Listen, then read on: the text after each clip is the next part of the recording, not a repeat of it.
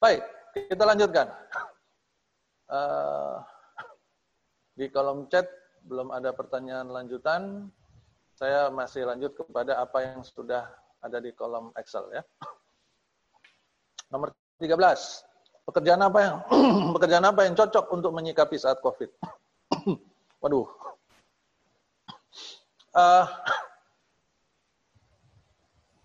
Saya kayaknya bukan ahlinya di sini ya, Bapak Ibu. Tapi saya harus mencoba menjawabnya secara umum. Pekerjaan yang cocok untuk menyikapi saat COVID adalah pekerjaan-pekerjaan yang pertama membatasi interaksi fisik, ya, membatasi atau meminimalisir interaksi fisik antara manusia. Itu yang pertama, yang paling penting sebenarnya yang jadi dasarnya. Ya. Kemudian kreativitas sisanya. Nah.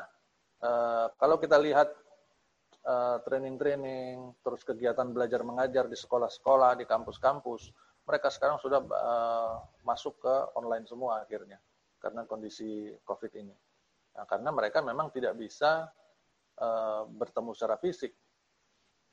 Saya dengan siswa saya di kampus semua harus sejak bulan Maret.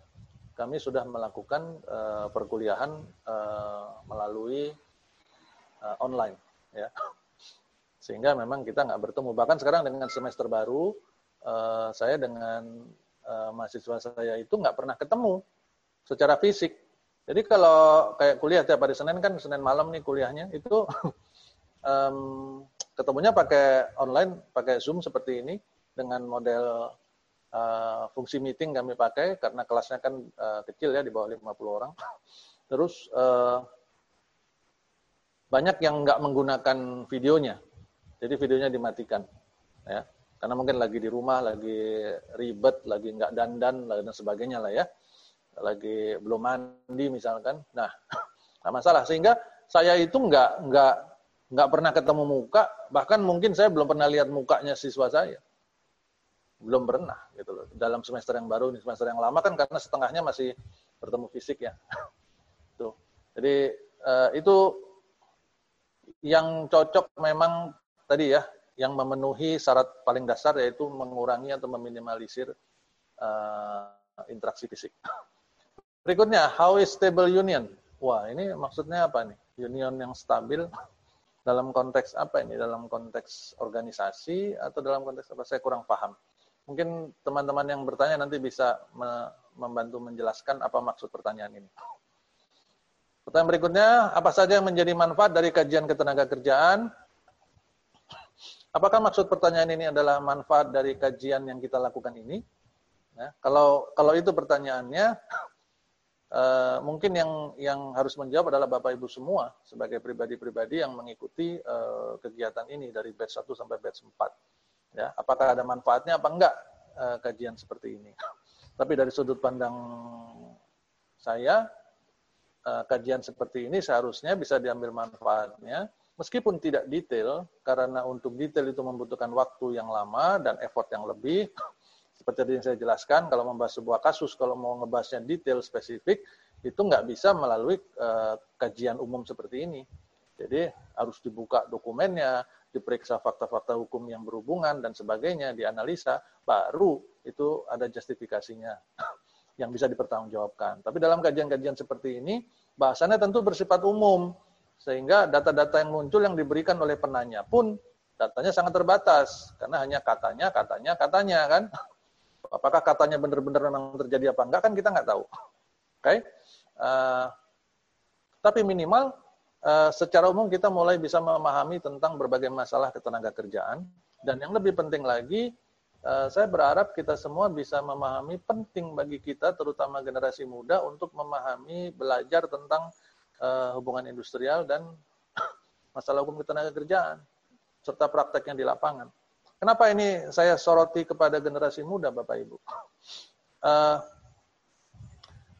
Untuk Bapak Ibu ketahui di perusahaan-perusahaan di luar sana, itu masih banyak perusahaan-perusahaan yang kesulitan mencari junior-junior HR atau junior-junior officer, ya, officer-officer yang masih muda yang benar-benar memahami tentang hubungan industrial, tentang hukum ketenagakerjaan, dan prakteknya, pengelolaan prakteknya di lapangan.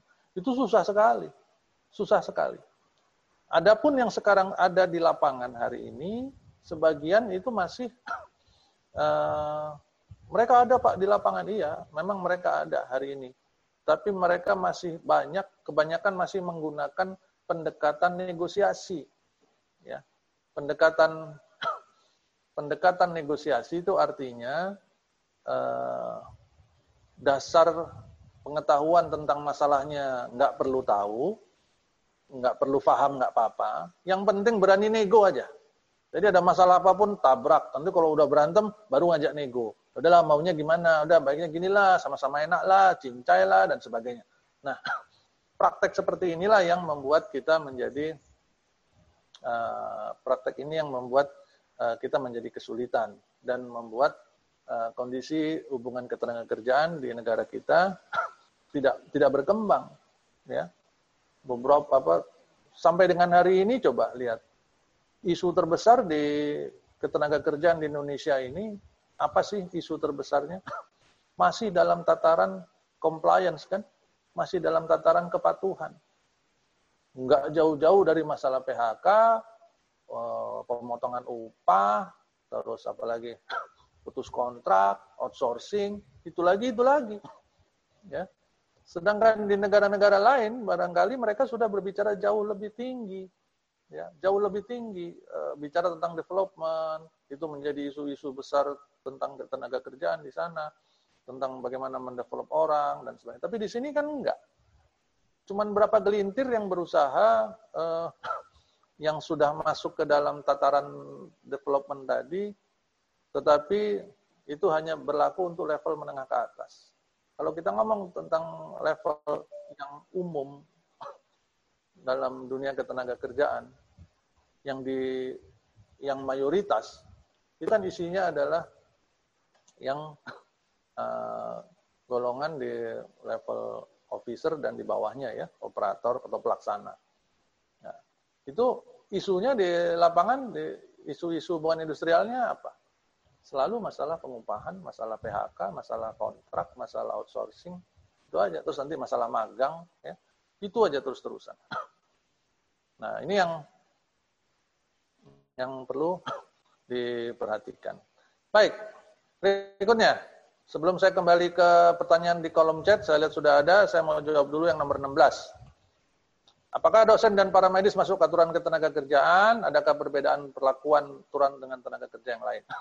Baik, Bapak-Ibu, kajian tentang dosen dan para medis memang menjadi kajian yang cukup unik, bukan unik ya dalam arti, karena memang ini spesifik. Kemudian kita juga perlu pahami bahwa kita memiliki berbagai undang-undang yang atau produk hukum yang mengatur mengenai tentang dosen contohnya. Di sana ada undang-undang yang berhubungan adalah ada undang-undang sistem pendidikan nasional, undang-undang badan hukum pendidikan, kemudian ada undang-undang khusus tentang guru dan dosen, tentang pendidikan tinggi, yayasan, dan berbagai macam peraturan pendukung lainnya. Ya. Demikian juga untuk para medis itu ada undang-undang kesehatan, rumah sakit, dan tenaga kesehatan. Nah, di sana ada diatur beberapa hal yang mungkin bersentuhan dengan undang-undang ketenagakerjaan. Ya. Namun, pertanyaannya kan apakah mereka berlaku undang-undang ketenagakerjaan apa tidak? Secara sederhana bisa dijawab bahwa di sini berlakulah azas lex specialis derogat lex generalis. Jadi pada saat hal-hal yang bersentuhan dengan ketenagakerjaan maka sebenarnya berlaku undang-undang ketenagakerjaan. Tetapi pada saat ada aturan-aturan tertentu yang ternyata sudah diatur dalam undang-undang yang tadi saya sebutkan, maka kepada mereka berlakulah undang-undang yang khusus ini. Tapi sisanya berlakulah yang umum. Ya, kurang lebih seperti itu jawabannya. Baik, kita masuk ke kolom chat. Baik, Pak Samalwa Waoma. Presentasi atau materi dalam kajian IR, kajian ketenagakerjaan tidak ada, Pak, karena di sini fokus kepada menjawab pertanyaan, sehingga peserta diminta untuk melempar pertanyaan sebanyak-banyaknya, sebebas-bebasnya tentang ketenagakerjaan, dan ini yang akan dibahas, sehingga tidak ada materi yang di-share di sini. Demikian. Kemudian dari Pak Dery, jika karyawan sudah berkali-kali melakukan pelanggaran, mangkir, dan ketika kita panggil dia masuk, kita kasih sanksi surat peringatan. Namun dia masih melakukan pelanggaran lagi, dan untuk terakhir ini dia membuat surat pernyataan sendiri dan berjanji tidak melakukan pelanggaran lagi, yaitu dengan membuat surat pernyataan yang isinya jika yang bersangkutan tidak masuk kerja tanpa keterangan dengan jelas, maka dianggap mengundurkan diri. Apakah boleh dibuat surat pernyataan seperti itu? Baik. Hal yang susah dari surat pernyataan kalau nanti saya melanggar lagi maka dianggap mengundurkan diri adalah membuktikan atau memastikan apakah surat keterangan ini dibuat dengan sukarela atau tidak. Ya, ini saya coba melihat dari sisi perusahaan dulu. Karena begini Bapak Ibu, pasal tentang hal mengundurkan diri itu diatur dalam pasal 162 Undang-Undang 13 2003. Di sana ada kata kunci di dalam pasal 162 dan penjelasannya yang harus dipenuhi adalah kata-kata sukarela. Sehingga mengundurkan diri itu kata kuncinya harus sukarela.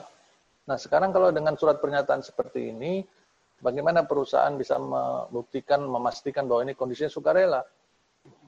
Orang surat pernyataannya dibuat pada saat dia dapat surat peringatan. Apakah itu menunjukkan bahwa dia dalam kondisi sukarela? Kalau sukarela itu dia datang tiba-tiba udah nggak masuk berapa lama, nggak dipanggil, nggak apa, nggak dikasih surat peringatan, dia datang tuh semangat datang ke HRD. Pak HRD, saya udah nggak masuk nih berapa hari, saya bolak-balik melanggar kayaknya. Kok HRD nggak pernah ngasih surat peringatan saya? Udah kalau gitu saya buat surat pernyataan deh. Kalau saya nggak masuk lagi, saya akan dianggap resign. Nah, itu kelihatannya agak sukarela itu. Karena dia nggak ada dipanggil, nggak ada dimarahin, nggak dikasih surat peringatan, tiba-tiba dia bikin sendiri surat itu. Nah, itu baru sukarela. Nah, ini kan dia dipanggil, dimarahin, ditegur, dikasih surat peringatan. Nah, pada saat habis dikasih surat peringatan, dia buat surat pernyataan. Ya. Apakah kira-kira surat pernyataan yang dibuat itu inisiatif dia sendiri? Oke, Pak, terima kasih atas surat peringatannya. Saya sangat berbahagia mendapatkan surat peringatan ini. Maka saya akan, karena saya sangat berbahagia, menunjukkan kegembiraan saya, maka saya akan membuat surat pernyataan yang isinya seperti ini. Kira-kira seperti itu enggak? Kondisi emosinya si karyawan pada saat itu. Ya. Nah, dari situ aja kita sudah bisa melihat kan, bahwa unsur sukarelanya itu menjadi sangat sangat beresiko. Sehingga kalau saya tidak akan confident dengan surat pernyataan seperti ini. Ya. Kalau memang kondisinya mangkir, maka ikuti aja aturan dalam pasal 168-nya. Kalau dia udah sampai ke 5 hari berturut-turut, dengan beberapa persyaratan, sudah dipanggil 2 kali secara tertulis dalam jangka waktu yang wajar, maka langsung jalan pasal 168-nya, yaitu PHK karena mangkir. Ya, dikualifikasikan mengundurkan diri. Nah, tapi kalau dia misalkan 3 hari mangkir, kemudian masuk, kan berarti 0 lagi itu. Kasih surat peringatan. Kemudian 1 hari mangkir, terus masuk. Kasih lagi surat peringatan. Maka kalau sampai 3 kali surat peringatannya, kemudian dia masih juga melakukan pelanggaran, nah yang pelanggaran yang keempat itu sudah langsung di PHK juga. Kan simpel sebenarnya. Sebenarnya simpel.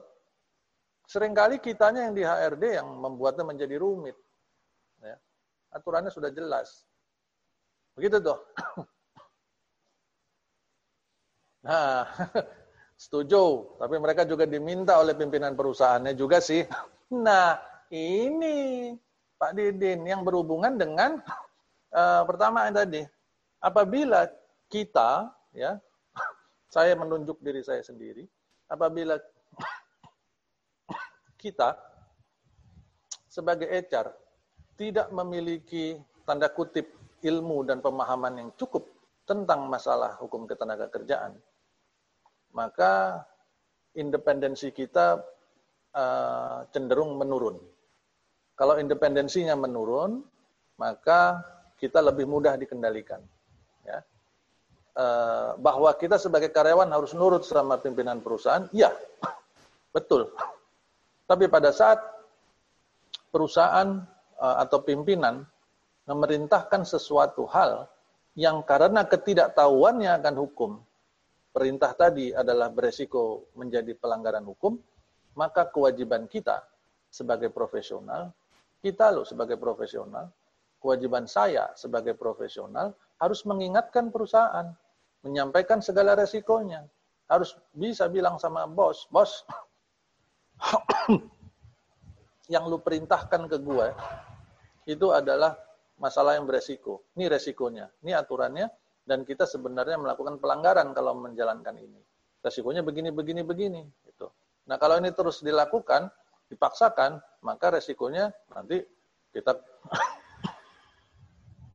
dituntutlah dan sebagainya, dan sebagainya.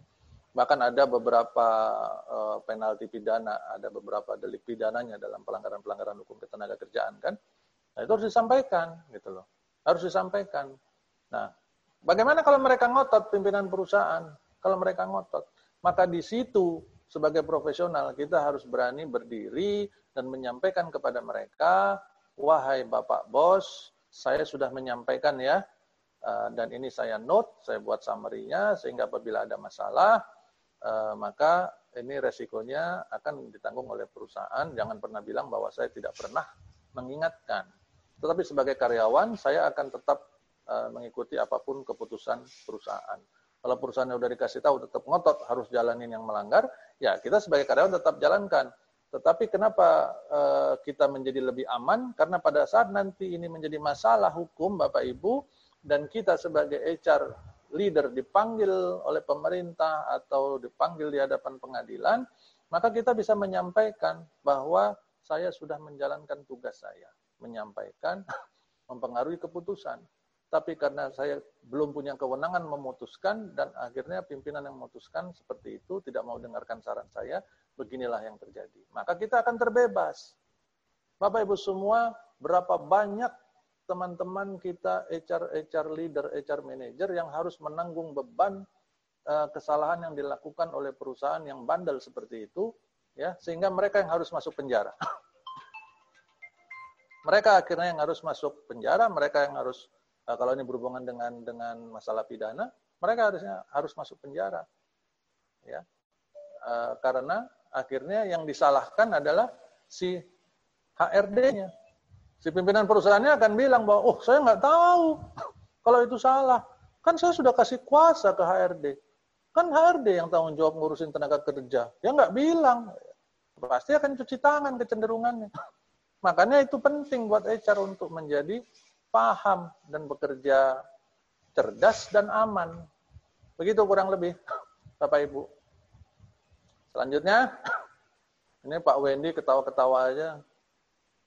Ini Pak Wendy yang dari Maluku apa dari Kalimantan ini ya. Ketawa-ketawa aja. Baik. Pak Andi, HR macam apakah yang diharapkan manajemen untuk bisa ikut dalam konteks bisnis partner atau masuk dalam capital? Apa konsekuensi HR dalam mempersiapkannya? Kriteria HR seperti kerbau dicocok hidung atau HR yang strong enough? Mohon pencerahan. Baik. Bapak Ibu, bisnis partner. Berhati-hatilah kita yang berani mengkampanyekan atau membanggakan istilah bisnis partner. I am a business partner. Ya. HR sebagai business partner. Tahu nggak istilah business partner itu memiliki persyaratan dan resiko yang besar. Syarat untuk bisa menjadi business partner, nggak usah jauh-jauh sampai bisnis deh, ngomongin partner dulu aja yuk. Syarat menjadi partner itu apa? Yang pertama, paham partnernya. Ya kan? Kalau partner itu kan pasti lebih dari satu kan? Jadi kalau si A pengen menjadi partnernya B, maka si A harus paham B, demikian juga B paham A. Itu menjadi partner. Ya kan? Kalau A nggak kenal B, saya nggak kenal Pak Andi, saya nggak kenal Bapak Ibu yang bertanya, mungkin nggak saya jadi partner Bapak Ibu? Nggak mungkin kan? Nggak mungkin. Maka saya harus kenal dulu Bapak Ibu seperti apa, baru saya bisa jadi partnernya. Kenapa? Karena partner itu kan saling menolong, saling membantu, saling mengingatkan. Bagaimana saya bisa mengingatkan? Saya harus tahu bagaimana karakternya partner saya, baru saya bisa jadi partner yang benar. Nah, itu baru partner secara individu. Apalagi kalau kita masuk ke konteks bisnis. Bapak Ibu, bisnis partner itu sesuatu yang nilainya sangat tinggi loh sebenarnya. Sangat tinggi. Kenapa? Untuk menjadi bisnis partner, kita harus paham benar tentang bisnisnya, apa dan bagaimananya bisnis yang kita jalani ini. Kalau kita ada di industri manufaktur misalkan, mungkinkah seorang HR manajernya mengklaim dirinya adalah bisnis partner apabila dia tidak paham produksinya, pabriknya apa, speknya bagaimana, kehebatannya produksi dia dibanding tetangga sebelah atau pesaingnya apa, dia nggak ngerti. Atau kelemahannya gimana, atau proses produksinya kurang lebih bagaimana, dia nggak ngerti. Terus itu mengklaim dirinya sebagai bisnis partner. Ya. Itu kunci pertamanya sebagai bisnis partner. Pahami dulu bisnisnya. Jadi bukan memaksakan harus ngomongin tentang HR-nya dulu. Pahami dulu bisnisnya. Baru setelah itu lihat bagaimana HR, kalau kita ini sebagai HR, kitanya di HR bisa blend, bisa membawa segala policy HR untuk kepentingan kemajuan bisnis. Itu. Ya. Bagaimana konsekuensinya dalam mempersiapkannya? Ya, dia harus memperdalam ilmunya, pengetahuannya harus luas, dan dia harus menjadi tipe orang yang biasa disukai adalah tipe pembelajar ya. Tipe orang yang selalu suka belajar, suka dengan hal baru, dan dia tidak antipati dengan hal baru. Jadi orang-orang yang paling senang bertahan dalam comfort zone itu menjadi orang-orang yang biasanya tidak akan survive. Ya. Kurang lebih seperti itu, Pak Andi. Ya. Kemudian Ibu Yesi Carolina. Jika sudah diberi SP sampai 3 kali dan melakukan kesalahan lagi sehingga di PHK, apakah karyawan tersebut berhak atas pesangon? Bapak Ibu silakan melihat di pasal 161 Undang-Undang 13 2003. Ya. Pasal 161 Undang-Undang 13 2003. Jadi di sana ada hak pesangonnya ya untuk karyawan yang kena PHK karena pelanggaran, karena surat peringatan sampai 3 kali dan masih melakukan pelanggaran. Ya, demikian Ibu Yesi. Dan Pak Didin, kawan bisa meet up terakhir ketemu waktu IR di HR Camp di Puncak 2016-an. Oh iya iya iya iya. Ya Pak Didin, nanti kita bisa follow up atur waktu kapan ketemuan. Oke. Dari Pak Anton, bukan simple. Kalau PHK karena 5 hari mangkir itu tidak bayar pesangon, tapi kalau PHK karena kesalahan, karena SP, PT harus bayar pesangon. PHK. Betul, Pak. Betul memang. Memang begitu. Memang aturan demikian. 168 itu nggak ada pesangon, adanya uang pisah. Kalau 161 karena surat peringatan memang ada pesangonnya. Nah sekarang isunya apa? Isunya penegakan hukum atau nggak mau keluar uang. Kalau isunya adalah penegakan hukum, seharusnya kita tidak mempermasalahkan apakah harus bayar pesangon atau tidak, karena compliance itu adalah mengikuti apapun aturan hukumnya. Aturan hukumnya bilang yang terpenuhi hari ini pelanggarannya adalah karena surat peringatan misalkan, maka ya bayar pesangonnya. Itu salah satu konsekuensi. Tapi kalau misalkan si karyawan itu mangkir terus 5 hari berturut-turut, kebablasan dia 5 hari berturut-turut, maka perusahaan bisa menggunakan, ini ada lagi suara yang masuk. Ya, tanya dulu yang punya duit, baru pesan. Ya. Apabila ada yang kebablasan mangkirnya sampai 5 hari, maka perusahaan bisa menggunakan pasal 162, sehingga konsekuensinya tidak bayar pesangon, tapi bayar uang pisah. Ya. Begitu Pak, gitu loh. Nah, kalau isunya ternyata bukan masalah kepatuhan, tapi isunya adalah gimana perusahaan supaya nggak bayar pesangon, supaya nggak keluar uang. Nah, Itu artinya minta trik bagaimana melanggar aturan dong jadinya. Ya. Ini sebenarnya sudah melenceng dari tugas tanggung jawab kita sebagai HR di perusahaan. Ya. Saya nggak tahu apakah ada departemen yang mengurusi masalah ini, mencari cara supaya nggak bayar pesangon. Itu sesuatu yang sederhananya jangan minta rekomendasi, jangan minta saran dari saya untuk sesuatu yang melanggar peraturan. Kurang lebih seperti itu, karena saya tidak mau terlibat dalam hal-hal yang melanggar peraturan atau terlibat dalam kezaliman. Demikian jadi, Bapak Ibu ya, buat yang perusahaannya masih fokus sama, pokoknya gimana caranya nggak bayar pesangon. Bahkan kalau perlu, kalau bisa nggak bayar pesangon nih, hak pesangonnya tak kasih buat kamu jadi bonus. Waduh, itu malah lebih seru lagi itu. Ya, dan itu ada loh di lapangan. Berikutnya, apakah membengkok-bengkokkan regulasi merupakan keahlian dalam bernegosiasi atau dapat intervensi atau tidak tahu apa-apa tentang regulasi dan penerapannya? Membengkok-bengkokkan regulasi memang salah satu skill ya. Tapi kalau saya nyebutnya itu skill ilmu hitam itu ya.